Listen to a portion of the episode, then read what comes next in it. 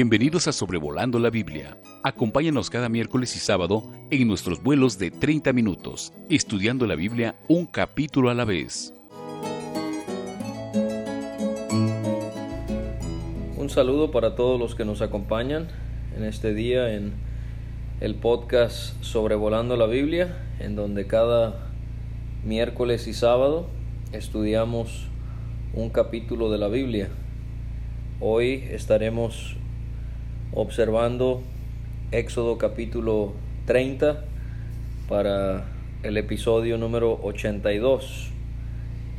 Y vamos a ver cinco cosas distintas en este capítulo que nos presenta Moisés por medio de la guía del Espíritu.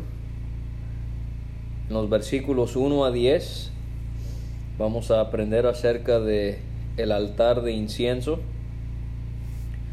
en los versículos 11 a 16 vamos a exponer lo que tenemos en la escritura, que es el dinero del rescate. Del versículo 17 al 21 está la fuente de bronce. Versículo 22 a 33 el aceite para las unciones.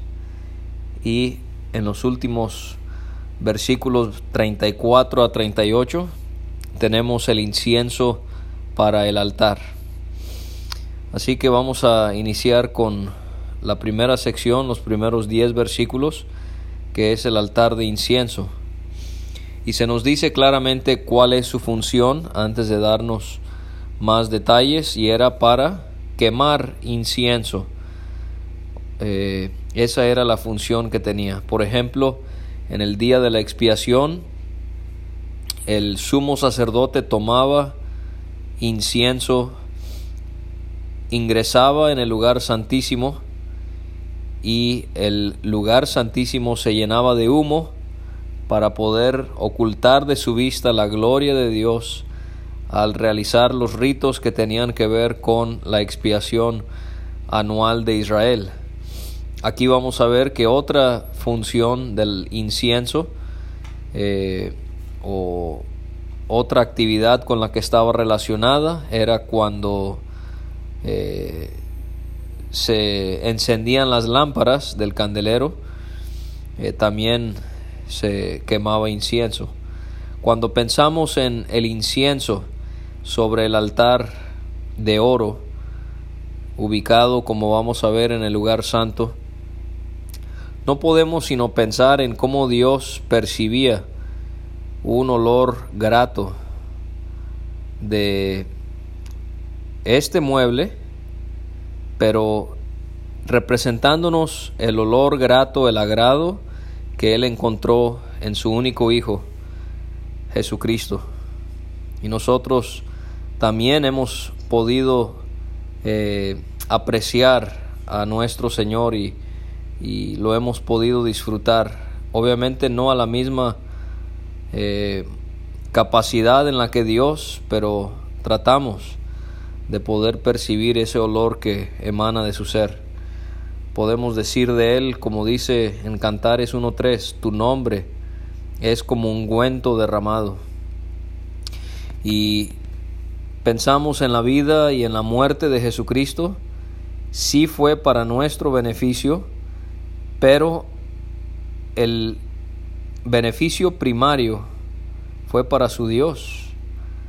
Dice Efesios 5.2, Cristo les amó y se dio a sí mismo por nosotros ofrenda y sacrificio a Dios como olor o como fragante aroma, dice esta traducción. Y entonces podemos pensar en, en Dios y en nosotros disfrutando a Jesucristo como el incienso llenaba el santuario de Dios con aquella aroma. El incienso también representa nuestras oraciones. Si fuésemos al Salmo 141, versículo 2, Apocalipsis 5, 8 y también en Apocalipsis 8, versículos 3 y 4, veríamos que este mueble y la función que tenía representa nuestras oraciones al Señor. De manera que el altar de incienso nos representaría a Cristo en la gloria, como siendo, estando exaltado a la mano derecha de su Padre. Según primera carta de Juan, capítulo 2.1, Él es nuestro abogado y Romanos 8:34 nos hace ver que Él intercede por nosotros. El altar de bronce nos hace pensar en la obra terrenal de Jesucristo para la propiciación de nuestros pecados. Entonces eso quiere decir que el altar de oro, ya no afuera en el atrio, sino adentro en el lugar santo, nos haría pensar ya no tanto en la obra terrenal de Cristo, en su muerte eh, por pecadores, sino más bien lo estamos viendo exaltado en la gloria como nuestro sumo sacerdote, nuestro intercesor, aquel que aboga por nosotros.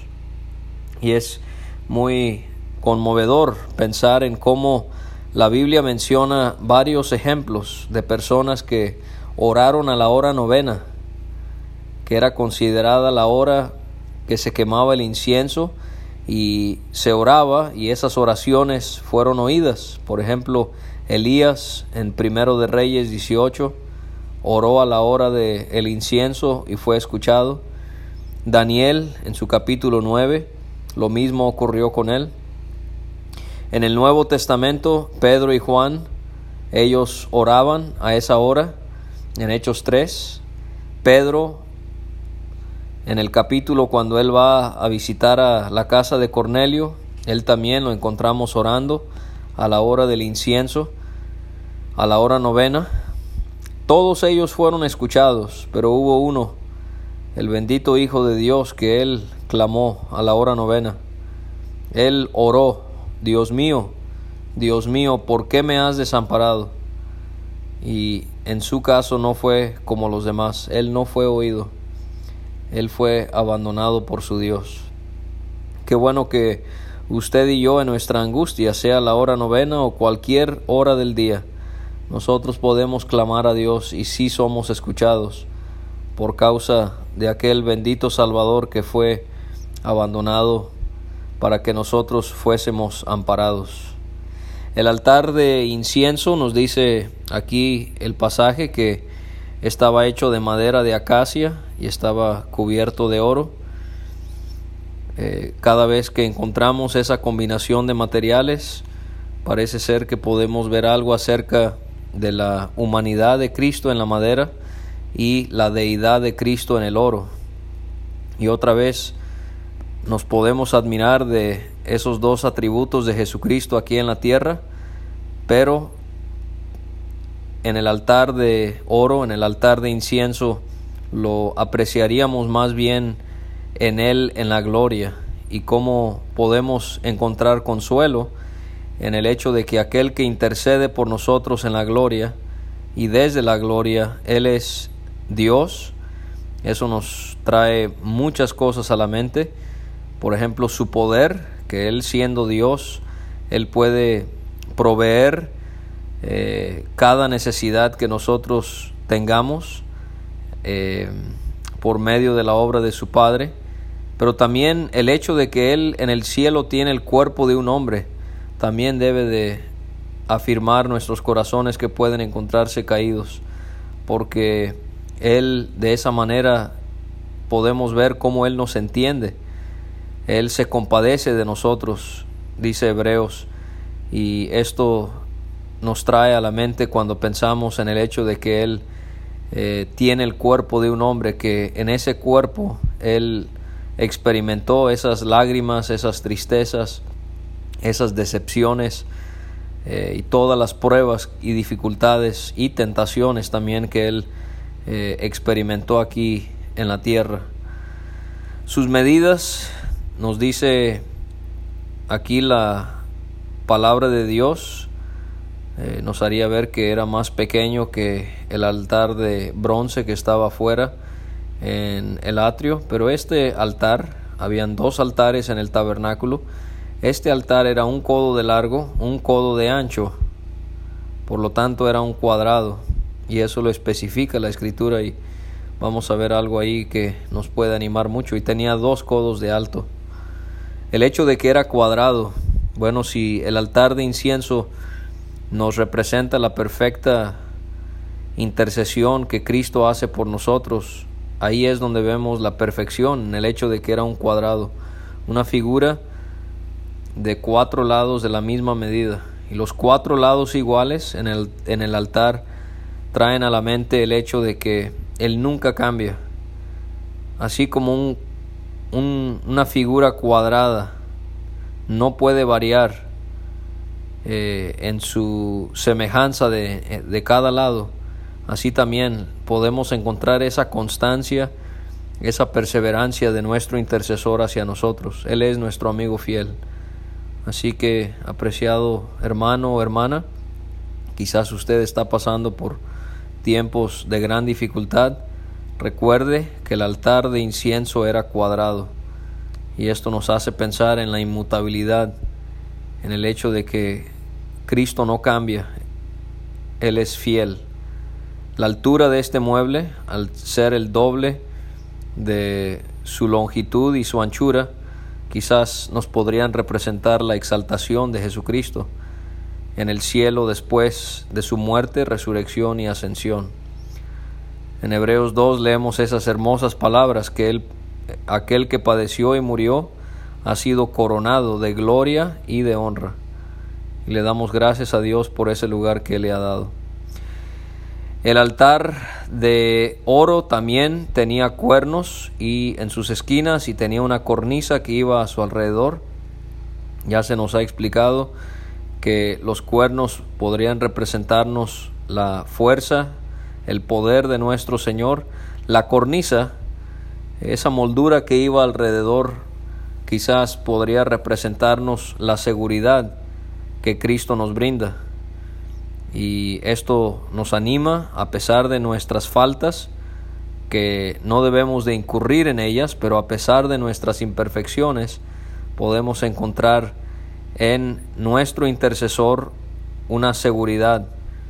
Eh, él nos mantiene, Él mantiene nuestra salvación. Podemos perder nuestra comunión con el Señor por, por causa del pecado, o quizás perder no es la palabra adecuada, se puede ver interrumpida se puede ver con un obstáculo, pero la salvación, e, esa no se pierde, eso sí está claro, porque el Señor nos mantiene en sus brazos, en sus manos de gran poder. El altar tenía anillos de oro debajo de la cornisa en sus dos esquinas. ¿Para qué? Para poder meter las varas y así poder cargar este mueble cuando se movían de un lugar a otro y estas varas estaban hechas también de madera de acacia y estaban cubiertas de oro. Y al cargar este altar, los anillos, las varas quizás nos representarían eh, a Cristo como el varón de dolores, aquel que nos ayuda con nuestras cargas. Y esto nos, nos anima que no debemos de andar cargando nuestras cargas, sino dejarlas al Señor, porque dice Pedro, echando toda vuestra ansiedad sobre Él porque Él tiene cuidado de vosotros. Así que podemos llegar al varón de dolores y darle todas las aflicciones que tenemos. Y como usted se va dando cuenta, sí es muy provechoso poder estudiar el tabernáculo, aunque a veces son varios detalles que parecen muy técnicos, muy obsoletos.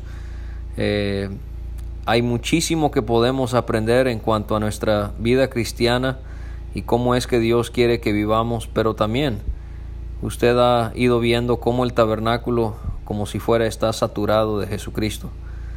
Las páginas donde se nos detallan todas estas cosas en cuanto al mobiliario, el sacerdocio, las vestiduras, los muebles, la estructura, todo lo que tiene que ver con el tabernáculo podemos ver algo acerca de Jesucristo. Martín Lutero, él dijo que si uno no lee la Biblia con Cristo en mente o, Él como el enfoque, entonces realmente no estamos eh, leyendo la Biblia de una manera provechosa. Así que esto es muy importante que tracemos a Jesucristo donde quiera que nos encontremos en la Biblia. Y esto es algo que buscamos hacer en sobrevolando la Biblia. Este mueble, se nos especifica también, estaba delante del velo, delante del, delante del arca del testimonio y el propiciatorio, de manera que cuando uno entraba al lugar santo, a su mano derecha estaba la mesa con los panes, a su mano izquierda estaba el candelero de oro, y si uno seguía caminando estaba el velo que dividía el lugar santo del lugar santísimo. El lugar santísimo Ahí era donde estaba el arca de la alianza y el propiciatorio. Bueno, delante de ese velo era donde se encontraba este altar de incienso. De hecho, hay una mención en el libro de Hebreos que pareciera que ubica este altar no en el lugar santo, sino en el lugar santísimo. Pero como estamos viendo su proximidad y también su relación en cuanto a distintas actividades, relacionan muy eh, cercanamente este mueble con los que estaban en el lugar santísimo, pero no hay ninguna duda, estaba en el lugar santo. Y hay eh, este comentario también que se hace que Aarón al encender las lámparas cada noche debía de quemar incienso. O sea, ahí vemos otra relación, ya no entre el altar y el lugar santísimo, ahora vemos la relación entre el altar de oro y el candelero. Quizás podamos ver algo ahí acerca de Cristo brillando eh, y de esa manera elevando a Dios olor grato que le fue de mucha satisfacción a Él y esto es algo que nosotros debemos de replicar en nuestras vidas, ser luz en medio de las tinieblas y de esa manera como si fuera que nosotros podamos quemar incienso en un sentido figurado lo digo eh, cuando servimos a Dios para agradarle a Él. Se da la prohibición que este altar no era para que se quemara ninguna otra cosa que no fuese incienso y se da una lista, por ejemplo, incienso, incienso extraño, o sea, incienso que no había sido elaborado para la casa de Dios, no debía de quemarse allí, tampoco holocausto, tampoco ofrenda, tampoco libación. Esos sacrificios y esas ofrendas eran para el otro altar, para el altar de bronce. Eh, y también se hace el, señalamiento al final que se, tenía que hacer expiación eh, para este altar una vez por año al aplicar sangre sobre sus cuernos. Eh, las imperfecciones de la nación contaminaban el santuario y también de los sacerdotes y Dios, él exigía que su casa, cada artículo fuese eh, expiado cada año al aplicarle sangre.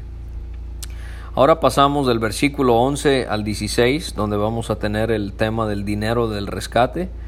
Cada vez que se hacía el censo en la nación de Israel, cada persona tenía que pagar este rescate para que Dios advierte, para que no hubiese mortandad. Eh, cada varón, era, se especifica, cada varón al ser contado, daba su ofrenda y según números uno, su nombre era inscrito en el libro del pacto.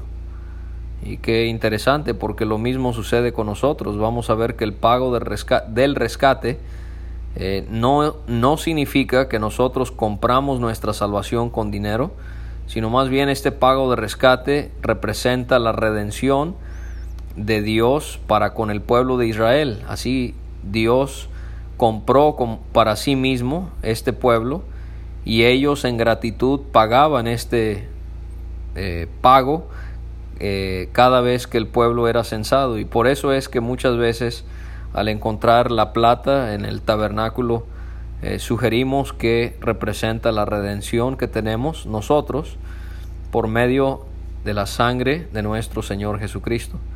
Y así nosotros también, cuando somos redimidos al creer en Cristo, nuestros nombres son inscritos en el libro de la vida, del cual leemos en Apocalipsis 3 y en Apocalipsis 20.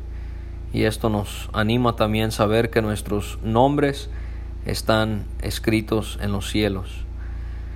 Y se nos dice que el pago del rescate, el dinero del rescate, eh, ellos tenían que, que pagarlo.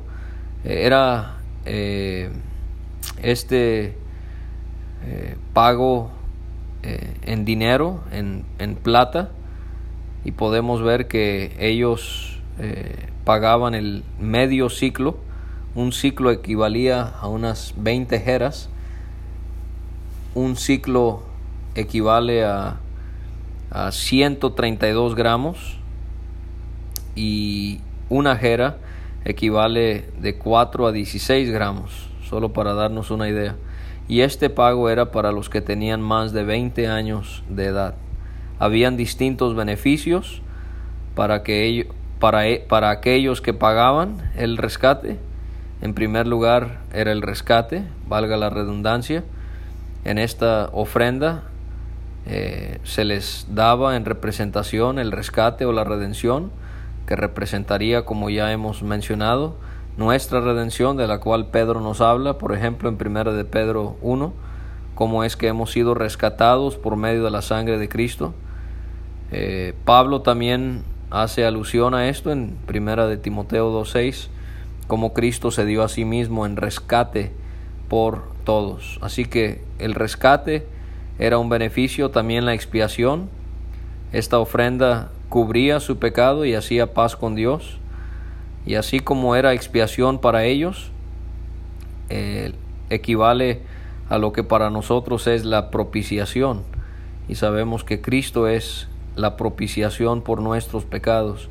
Primera de Juan 4.10 eh, y también en el capítulo 2 versículos 1 y 2 leemos acerca de esa gran verdad. Nosotros podemos eh, disfrutar el hecho de que nuestros pecados han sido quitados y así nosotros podemos gozar comunión con Dios por medio de la sangre derramada de Cristo y la fe que hemos tenido en Él. Otro beneficio ya mencionado, se podía evitar mortandad y en, el, en cuarto lugar, el poder pagar este rescate los permitía estar enlistados en el ejército, según números 1. Y así nosotros, el Señor nos ha comprado a nosotros con su sangre, que lo podemos ver en el pago de rescate del medio ciclo, y así nosotros podemos servirle a Él. Eh, otra característica de, de este pago del rescate es que todos daban lo mismo, sin importar si eran pobres o ricos, y así también con nosotros, nuestra clase social no influye, todos somos pecadores, todos necesitamos la misma redención que es por medio de la sangre de Jesucristo. Y este dinero que se pagaba cada vez que era censado el pueblo era para el servicio del tabernáculo y también fungía como un memorial. Y podemos ver cómo esta plata de las ofrendas, cuando lleguemos al capítulo 38, vamos a ver que era utilizado para las basas de las tablas y de las columnas en el tabernáculo. Usted se acordará porque ya lo vimos, las tablas y las columnas iban encima de estas basas eh, que le daban esa estabilidad que necesitaba la estructura. Y esto nos señalaría cómo es que nosotros eh, estamos asentados o estamos posicionados sobre Cristo y por su redención. Y de esa manera es que nosotros podemos adorarle, podemos servirle y podemos tener esta comunión con Él.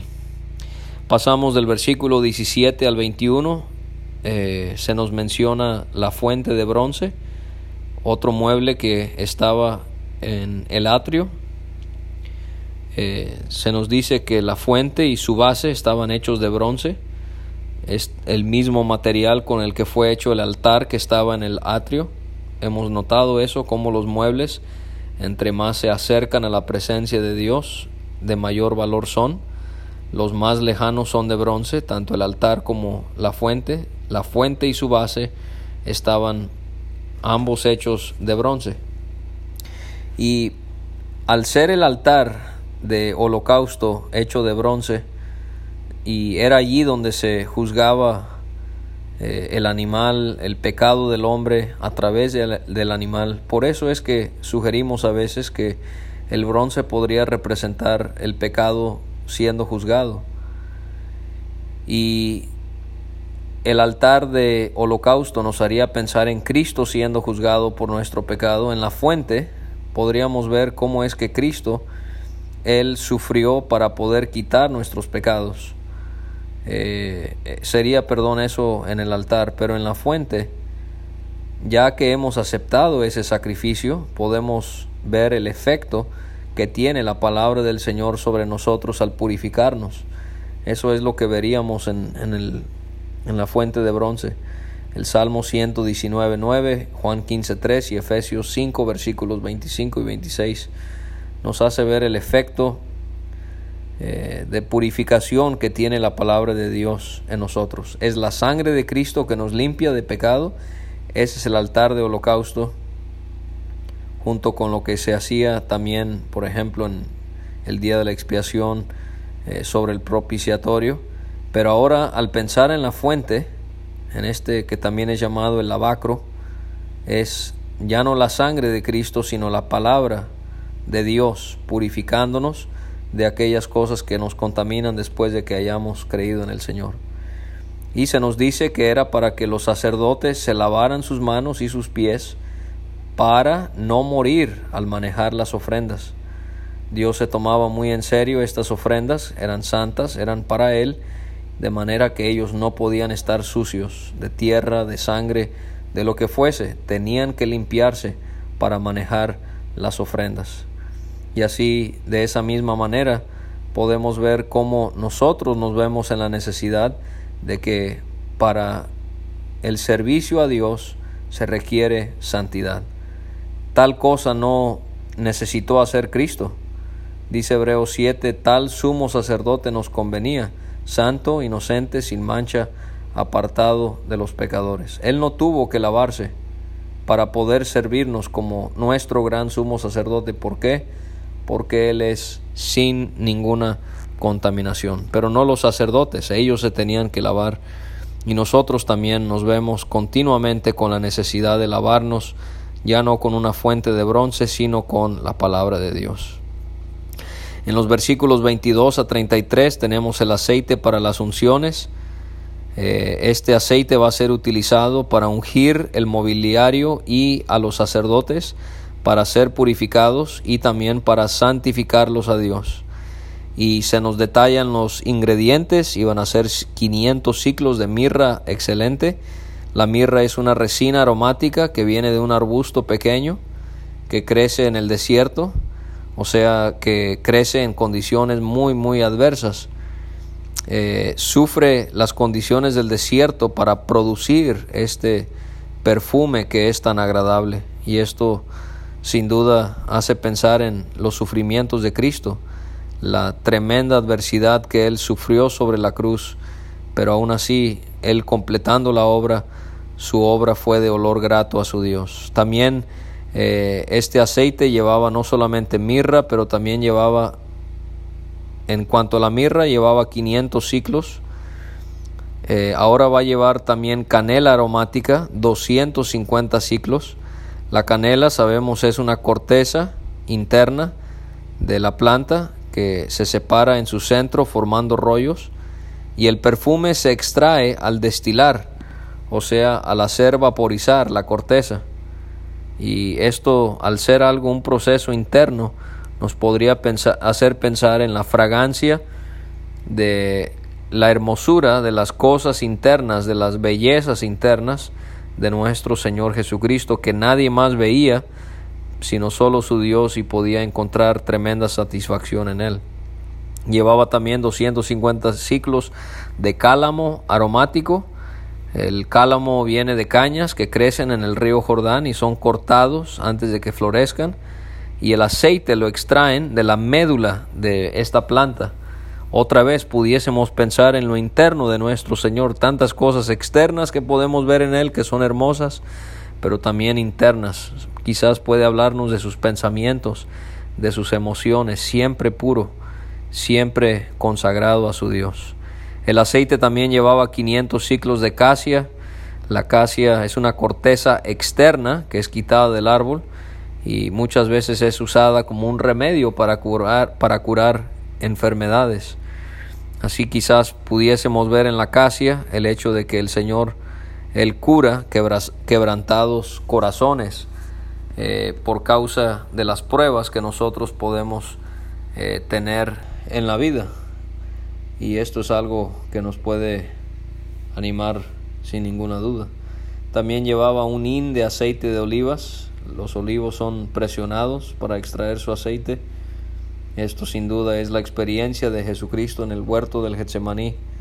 Él sintió el peso de lo que iba a ocurrir en el lugar de la calavera al día siguiente y él aún así se encomendó a la voluntad de su Dios. El aceite de la unción era un ungüento superior según el arte del perfumador. Hemos, hablando, hemos visto y hablado mucho acerca de eh, obras de recamador, obra primorosa que tienen que ver con el tejer, con la costura, pero aquí estamos viendo el arte del perfumador y se prohíbe que se pueda hacer imitación de este aceite para otro uso. Este aceite únicamente debía de ser utilizado para ungir el tabernáculo y los sacerdotes. Y llegamos a los últimos versículos 34 a 38 donde tenemos el incienso para el altar. El altar obviamente de oro, el altar de incienso. Y este incienso que iba a ser quemado sobre este mueble eh, eh, contenía estacte, uña aromática, gálbano aromático e incienso puro. El estacte es una resina también extraída de árboles y de plantas pero para poder ser utilizado el estacte, fíjese cómo tiene que ser triturado. Por eso es que se llama estacte. Esta palabra significa gota. Y aquí hay algo muy precioso. El estacte nos lleva a pensar en las lágrimas de Jesucristo, el varón de dolores, el varón de los muchos dolores, el que fue el experto en el quebrantamiento, dice Isaías 53. Y lo vemos derramando lágrimas en la tumba de Lázaro, lágrimas derramadas al entrar a Jerusalén, lágrimas en el huerto del Getsemaní. Y así podemos apreciar el estacte. Las lágrimas de Jesucristo nos consuelan al nosotros derramar lágrimas. La uña aromática ¿Por qué será que se le llama uña? Bueno, era la concha de un molusco, como el de caracol o la almeja o el ostión, y por eso es que recibía el nombre de uña, por parecerse a la uña del cuerpo humano. Y al ser quemado, esta concha emitía un olor fragante. Los animales marinos con estas conchas según Levítico 11 y Deuteronomio 14, eran animales inmundos, ellos no podían comerlos. Y entonces quizás la uña aromática como ingrediente en el incienso para el altar nos haría meditar en Cristo identificándose con el pecado. Este, esta concha venía de animales marinos que eran inmundos, así Cristo, él quizás pudiésemos verlo aquí, Él se identificó con el pecado, pero que quede claro, sin jamás haber pecado, pero lo hizo para poder quitar nuestros pecados que nosotros sí teníamos. El gálbano aromático también llevaba el incienso, esta era también una resina, y lo llamativo de esta resina es que es amarga, y su amargura trae a la memoria la amargura que sintió el Señor al ser criticado, traicionado, acusado falsamente, torturado y crucificado. Y Él sufrió toda esta amargura para poder traer dulzura a nuestras vidas.